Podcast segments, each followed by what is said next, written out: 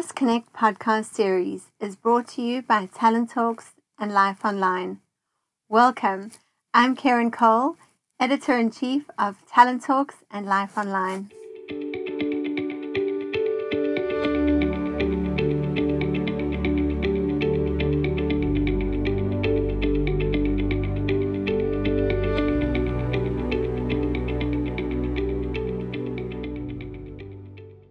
Morning, everyone.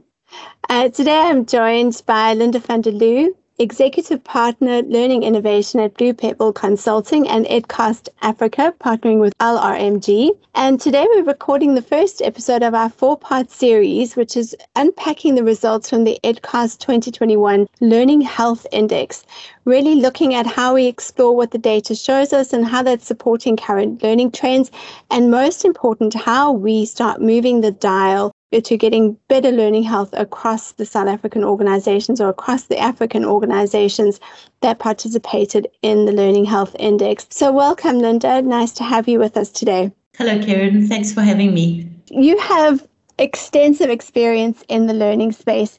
Tell us a little bit more about your background. Uh, I always laugh when people ask me this question because then I, uh, my, my usual quirk is I started when I was two. I'm a teacher by trade. I'm passionate about teaching. I, I taught for a few years. I did quite a lot of hockey coaching actually. So um, I've always had it in me to kind of share and teach people and, and just make people better is big passion that I have. And then I moved from teaching into uh, executive education and computer based education, a company called Damelin here in, in South Africa, where I was the head of the director of studies for the Damelin Computer School. And at the time, our big mover was Excel training.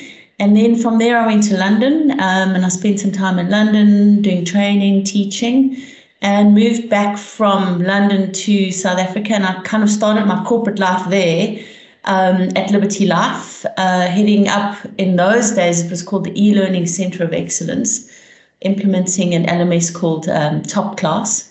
And then from, from there, I went on my own. I've had a few stint, I've had a stint at Deloitte a fairly long stint at LRMG and then moved into a global role at SAB Miller. I moved from there into a consulting role at, at a large, in, well, I don't even know if it's large, it's, it is the only electricity supplier in South Africa called Eskom, and actually consulted to them for five years. Have spent the last seven, eight years in the corporate space as head of learning at Standard Bank um, decided to make a lifestyle change and move to uh, Plettenberg Bay. So left Standard Bank, but contracted back to them. And now contracting in my capacity of Blue Pebble Group with LRMG and EdCast into Africa to implement LXPs and learning experience platform, of which EdCast is one of. So that's in a very short nutshell my, my history. But you know, deep down I'm passionate about learning and I'm passionate about technology and how technology enables learning. Fantastic. Tell us a little bit more about the Learning Health Index. So how did this come about and, and essentially what did you set out to measure? Look, it was it's an interesting story because when I was, um, you know, head of learning at SAB Miller as well and Standard Bank, I really felt we didn't have much to benchmark against from a learning perspective. And so when I saw this Learning Health Index from EdCast in India and, and in partnership with Deakin University in Australia, I looked at this and I thought, wow, this is something that I think learning people could use practically. Chatted to Owen from LRMG and jointly we said, let's, let's, you know, EdCast was really a partner of, of LRMG. Let's see if we can take this for a spin into Africa um, to understand the learning health of, well, the health of learning in Africa, actually. It was just as the pandemic hit, and you know, we had that big, literally pivot from classroom to, to digital online. And so the timing for me was a good one to get a sense of what is learning health in Africa you know, and, and having the the India report gave us a good benchmark of what we could look for. So we approached a few clients, I approached a few friends, I know a few people in the marketplace, and the response was really good for people to say, yes, we're happy to pull pull this together, you know, and, and give you a response. So that's how it all materialized. What we're wanting to measure essentially is the learning health in organizations across eight dimensions. And I know we'll cover this further in the podcast series, but eight dimensions and the five stages of learning health. And it's been a fascinating journey. It has uncovered and unpacked some incredible conversations with clients. and been very well received actually with organization in organizations that have completed it. You know, where it's it's a it's an opportunity for people to look into the mirror and go, well, how well are we doing? It's not audited. It's literally L&D, as somebody once said to me, marking their own homework. But it's a very good indication for me in terms of where you're at with L&D in your organization and what health, what your health is at, your learning health. From your perspective, why do you think we haven't really embarked on studies like this before, especially in the African context? Yeah, it's a very good question, um, Karen. And and I, I think we've tried, to be honest with you. And when I say we, I'm going and I'm talking about my experience. We've tried to benchmark against US you know, and as we all know, the US is a little bit different to us, you know, in Africa. Mm. They, they have a lot more access to technology, they have a lot more access to just general kind of, you know, the, the numbers are just bigger. So I think it was something that we probably were blindsided by, and it was a bit of a blind spot where we thought we were okay until COVID hit, and then we realized that maybe we weren't.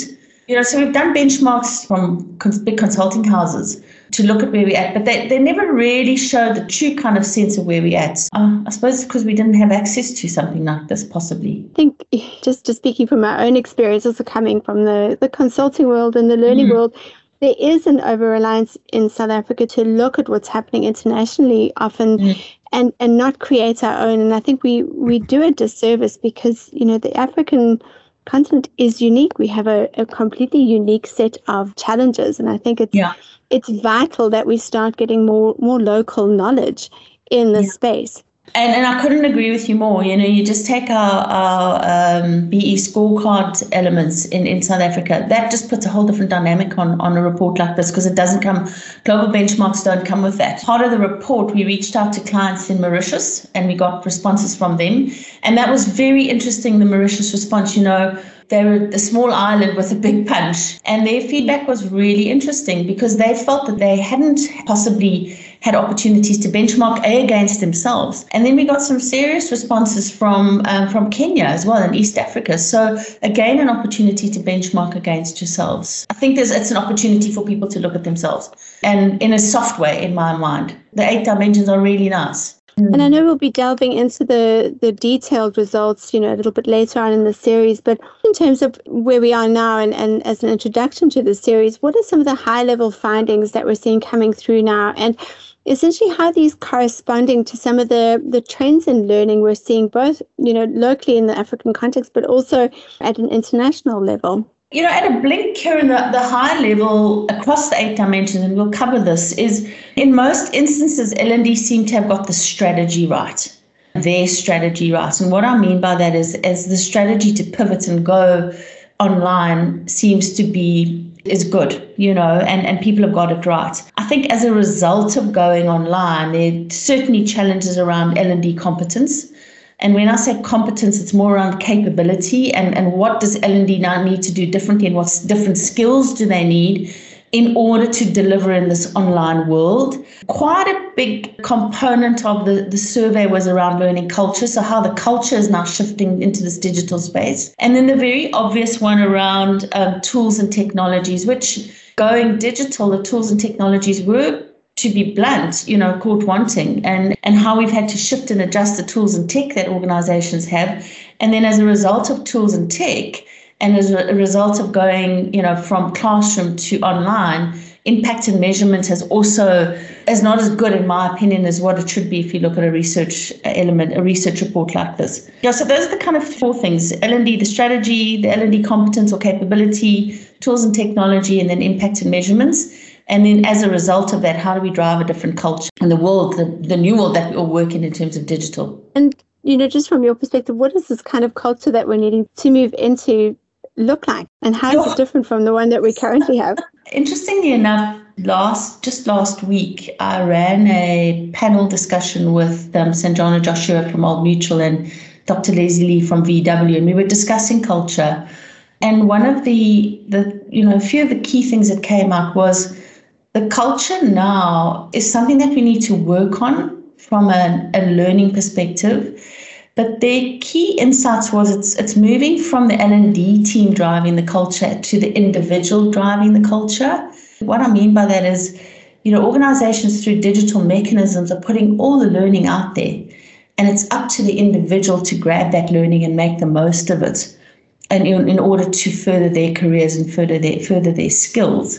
That was the one thing that came out. And the other thing that came out was as L&D and HR, we need to set the tone for learning culture in organizations in terms of how we embrace it, how we encourage it, and how, how literally we set the example for learning culture. And the third element was very deliberate initiatives that they are putting in place. And I've seen them as this across a lot of organizations that I'm working with is very deliberate initiatives to drive learning in organizations. Um, things like what they call deal hours, so drop everything and learn in an hour. Um, we have instituted in quite a few of our projects what we call Future Fit Fridays, where you, you deliberately carve out diary time for people to learn digitally. And it's a coveted time in people's diary. It cannot be overwritten by meetings and things like that. So that's where I think the culture, the learning culture is potentially going to move to, driven by the learner, but enabled by L&D and HR to carve out diary time for people to learn. Yeah, so so the other thing that that I think is becoming apparent, and you know, unless you're not doing too much research, you'll see this whole drive around reskilling, reskilling, upskilling, and multi-skilling, and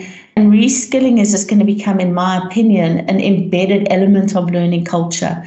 And when you move into that world of reskilling and you look at the LHI, you, are going to need to look at what tools and technologies do I have in order to reskill organizations at speed and pace, you know, at the pace of business. And then more importantly, how am I measuring the impact of my reskilling initiatives as well? Culture is a, it's an interesting place to start because I think that's where a where it starts, but it's also where it can potentially just fall over, you know, and break down. Absolutely, because you know, just from from my perspective as well, is learners we are quite self-directed when it comes to mm. learning, and I mean, just apps like like Pinterest or YouTube are, are testimony to that. We yeah. want to jump on and we want to have access to that information. I think mm.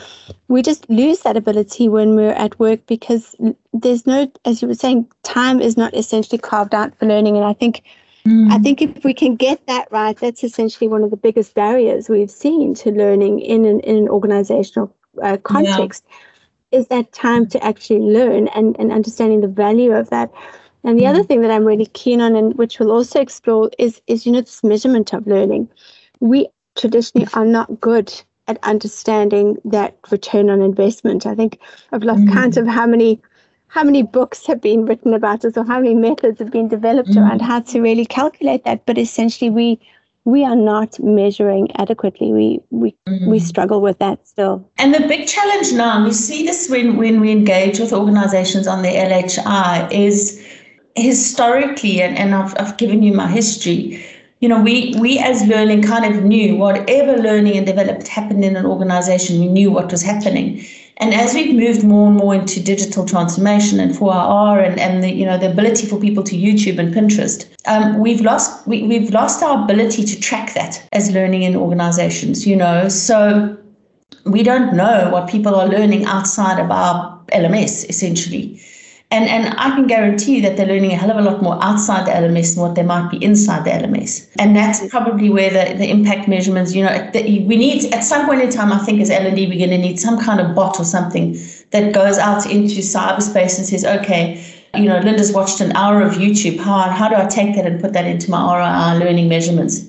I mean, that's definitely a debate for another time. Absolutely. And I think it's really, really interesting and especially how we measure learning because there's not always a, for me, I, I don't see a, a one-to-one, you know, it's, it's not about how many hours you spent on that, but more mm-hmm. around, you know, how much quality learning have you engaged in during that hour and, and how are you able to use that knowledge yeah. afterwards? And sometimes you might, you might hear something or receive information on a particular thing, but that learning nugget doesn't actually land until something else comes along and kind of unlocks the application of that. And that's really where the learning happens then. It, it doesn't necessarily have to be in that hour when you're consuming that information. And I think that's mm. one of the other things that makes it quite difficult to track is, you know, mm. how are we combining these formal elements with the informal ones and really understanding where mm-hmm. that learning is landing for individuals and how do we get more of those opportunities coming through. Yeah. Fascinating topic. I am really looking forward to exploring uh, the report in more detail with you.